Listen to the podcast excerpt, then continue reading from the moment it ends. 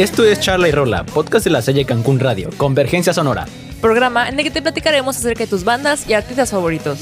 Te contaremos sus historias, datos curiosos, sus canciones más famosas y cómo es que han trascendido a lo largo de los años. Abarcaremos todo tipo de géneros y décadas musicales. Iremos desde Sex Pistols hasta Shakira. Todo esto con el propósito de que puedas conocer y ampliar tu playlist. Así que no lo pienses más y escúchanos al punto de las 4 de la tarde todos los jueves en la Salle Cancún Radio, Convergencia Sonora.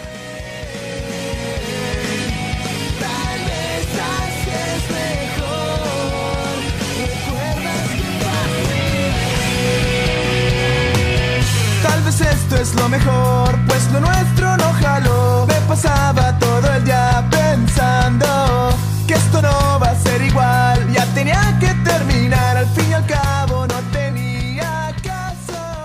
Ya no te Estás escuchando.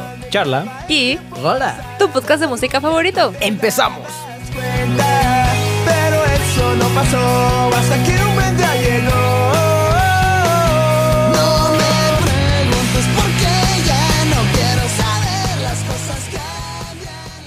Buenas tardes, rasallistas. Bienvenidos a esta segunda emisión de Charla y Rola. Estamos muy emocionados por estar aquí contigo una vez más.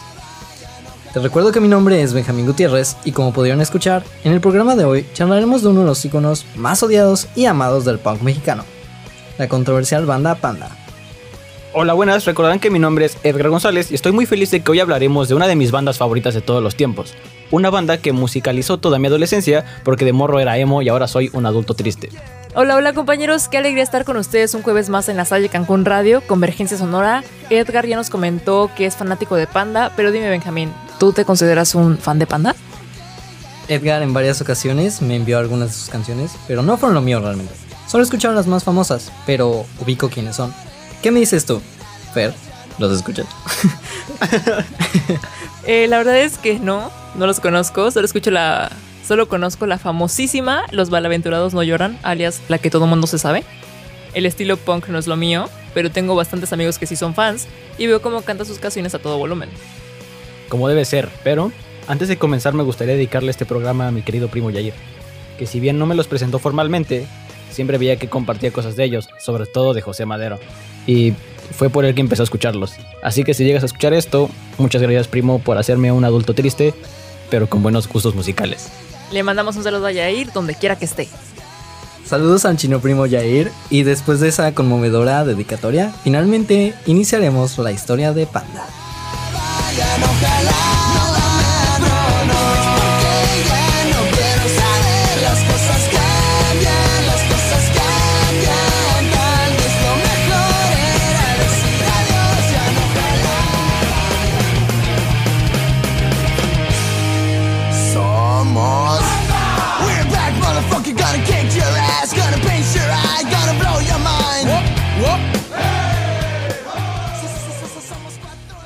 En el año de 1997, en Monterrey, Nuevo León, México, la banda Panda sacó su primer demo, con el cual concursaron para abrir un concierto a la banda de Jaguares.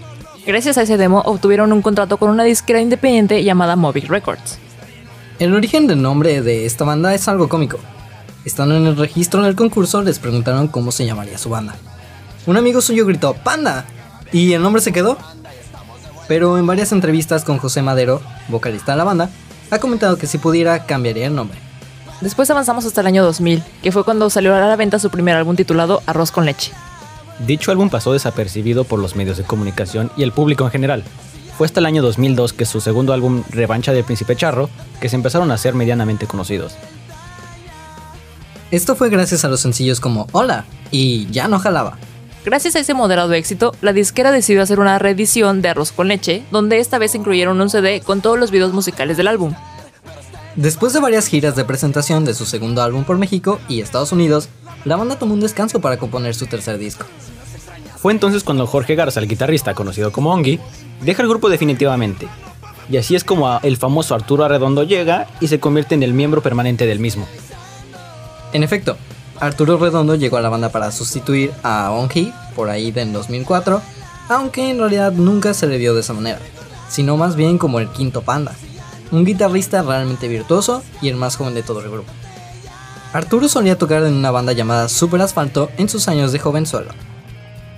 Desde la partida de Ongi del grupo, la banda no contaría con nuevos integrantes. De ahí en adelante, la alineación final del grupo fue conformada por José Madero Vizcaíno como la voz principal de la banda, Ricardo Treviño Chapa, Ricky en el bajo, Jorge Vázquez Martínez como Cross en la batería, y el ya mencionado Arturo Redondo a Treviño Artuditu en la guitarra principal.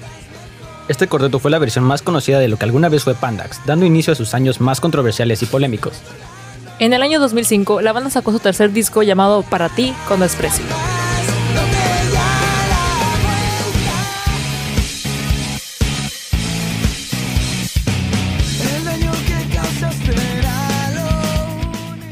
En el cual el grupo da un giro completo a su estilo musical, dejando de lado el happy punk, por el que eran conocidos.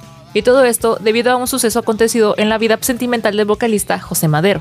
Debido al cambio de estilo de un naciente movimiento musical denominado emo, el cual consistía en letras deprimentes y emocionales que se mezclaban con guitarras estrondosas, la banda comenzó a ganar fama internacional y a hacerse cada vez más presente en canales musicales, festivales de rock y medios de comunicación en general. Por otra parte, debido a este cambio brusco de estilo, el grupo también ganó cierto número de retractores, principalmente seguidores de sus primeros álbumes. Sin embargo, el momento más fuerte en su carrera vendría unos meses después cuando una revista mexicana expuso varios temas musicales de la banda, los cuales mostraban ciertas coincidencias con canciones de grupos. La coincidencia era tanto musical como líricamente. Todo esto trascendió aún más cuando en el año 2007 Green Day los demandó por el plagio de las canciones como Dry Eyes o At the Library, por lo que Pandax tuvo que pagar una enorme multa de 944 mil dólares. Y previo a este pago tuvieron que dar 151 mil dólares también como abono de la sanción para seguir trabajando. Con lo cual varios medios de comunicación los acusaron de ser plagio, formándose un movimiento de haters llamado Anti-Panda. Pero a pesar de toda la controversia ocurrida meses atrás, ese mismo año fueron nominados a una de las lenguas MTV Video Music Latinoamérica, en la categoría de Mejor Artista Independiente, y consiguieron ganar ese premio. En una entrevista de Telehit que se le hizo al baterista Cross, le preguntaron sobre los plagios y él contestó: No robamos, es coincidencia, no sé. Es que adrede no se hizo. No se hizo con ninguna mala intención. No sé, el subconsciente te traiciona. Esto después de hacerse público los supuestos plagios que había realizado la banda. Se generó entre muchas personas un sentimiento de repudio hacia la misma por parte de quienes afirmaban que esta sí era plagio.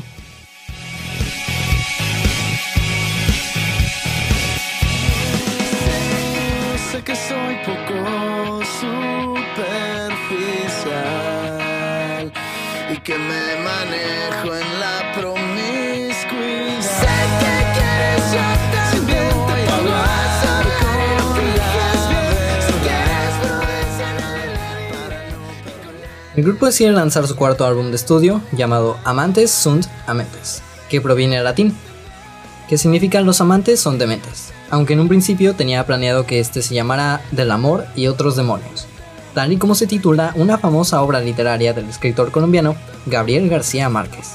Sin embargo, ante la imposibilidad de encontrar al escritor para contar con su permiso con la finalidad de ya no hacer más grande la controversia que esta banda estaba teniendo, deciden dar un marcha atrás con esta idea y buscar otro nombre. Sobre el sonido del álbum, el grupo nos presenta un rock alternativo más estético y menos ruidoso, pero más oscuro que su disco anterior. Mezclado con sintetizadores y letras deprimentes, consiguiendo esto aumentar la fama del grupo dentro del movimiento emo. Con este álbum asistieron a los premios MTV Latinoamérica y ganaron tres premios como Mejor Artista o Dúo, Mejor Artista Alternativo y Mejor Artista Revelación. Además, este disco los hizo acreedores a una nominación a los Grammy Awards por Mejor Álbum Latino de Rock o Alternativo, y a dos nominaciones a los premios Grammy Latino por la canción Narcisista por Excelencia, premios que, desgraciadamente, no pudieron conseguir. Un año más tarde, en los premios MTV Latinoamérica del 2007, el grupo fue nominado a las categorías Mejor Grupo o Dúo, Video del Año, por el video de Los Malaventurados No Lloran, y a Mejor Artista Alternativo ganando esta última categoría. Un tercer sencillo de Amantes Fundamentes se llama Procedimientos para llegar a un común acuerdo. Se estrenó el 30 de junio durante el programa Los 10 más pedidos del canal MTV en la edición del 2007 en el Festival Rock de EXA. Panda recibió los abucheos y desaprobación por parte del público, que se demostró descontento con la aparición en escena de la banda. Desde el público, los espectadores lanzaron botellas, basura, entre otras cosas al escenario mientras ellos tocaban. Pepe incluso llegó a desafiar al público en frases como Y siguen sin pegarme. ¿Qué pedo? Son como 50.000 güeyes, además de insultos con señas obscenas. El Vive Latino del 2008 no fue la excepción. Luego de la bien recibida presentación de los Babasónicos, la banda al presentarse a continuación ese mismo escenario era Pandax. Tuvieron que soportar los abucheos, además de una lluvia de vasos de cartón aplastados y de botellas rellenas de tierra y agua. Sin embargo, continuaron tocando hasta finalizar su parte con el grito. Gracias a todos los que nos apoyaron y por la segunda vez no nos pegaron. Somos Panda, la leyenda viviente del rock en español.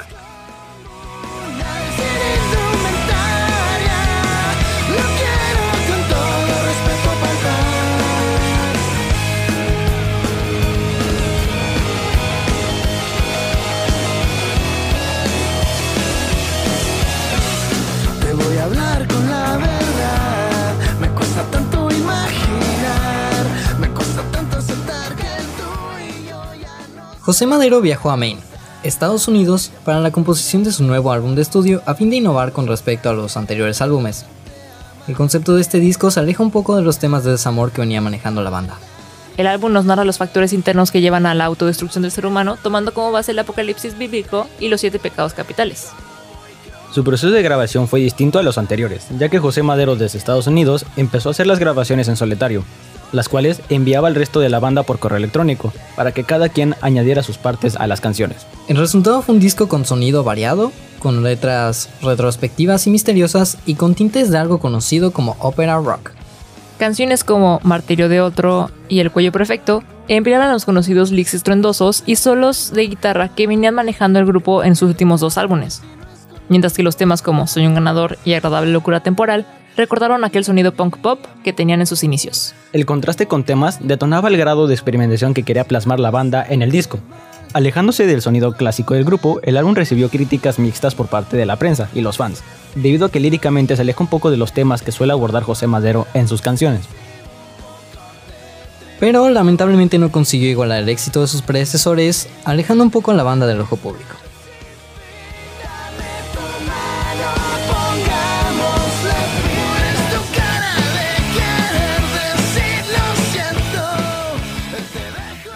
Finales de 2011 se lanzaría un álbum bajo el nombre Bonanza. Este mismo contenía 13 canciones, aunque el sonido recordaba los dos primeros álbumes de la banda. Las letras siguieron la misma línea de los anteriores álbumes. El álbum se centraría en José Madero.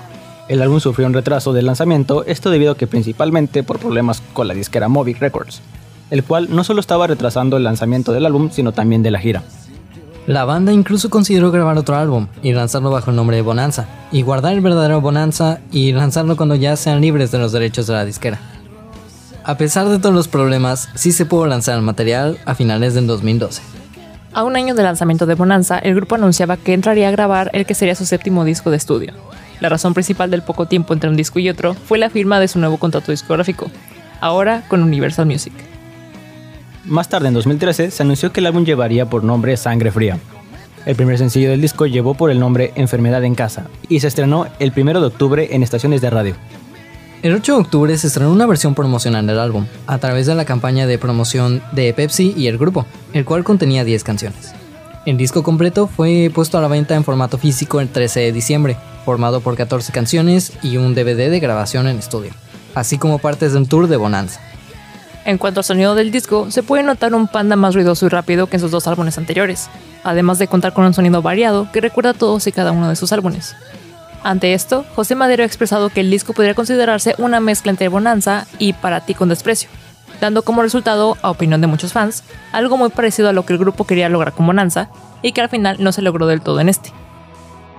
Muchos fans consideran a Sangre Fría como un viaje por los sonidos que manejó a la banda en cada álbum, logrando ese sonido característico del grupo que él mismo intentó plasmar con Bonanza, no sin meter toque de innovación respecto a los anteriores discos. Gracias a esto y a la promoción pactada con la marca Pepsi, el grupo recuperó considerablemente la popularidad que había venido perdiendo en los últimos años. Después, el 10 de diciembre de 2015 informaron a través de una conferencia de prensa que la banda entraría en un descanso indefinido luego de ofrecer una pequeña gira de despedida llamada Hasta el Final, la cual culminó con su último concierto el 28 de febrero de 2016, en la Arena Ciudad de México. En 2016 empezaron los proyectos solistas de los integrantes. El primero en hacer esto fue José Madero. El baterista Jorge Vázquez fundó su productor Crow Films, con la cual se dedicó a la dirección y producción de videos musicales. En 2017, el guitarrista Arturo Redondo se lanzó como solista, bajo el nombre Arthur White. Y por último, el bajista Ricardo Treviño se lanzó bajo el nombre Trek. Si bien siguen sin confirmar que Panda ha finalizado, no parece tener una fecha de regreso fija. Solo nos queda recordar con mucho cariño esas canciones que nos regalaron, llenas de emociones e increíbles composiciones musicales, y esperar que algún día regresen. Yo sé que lo harán.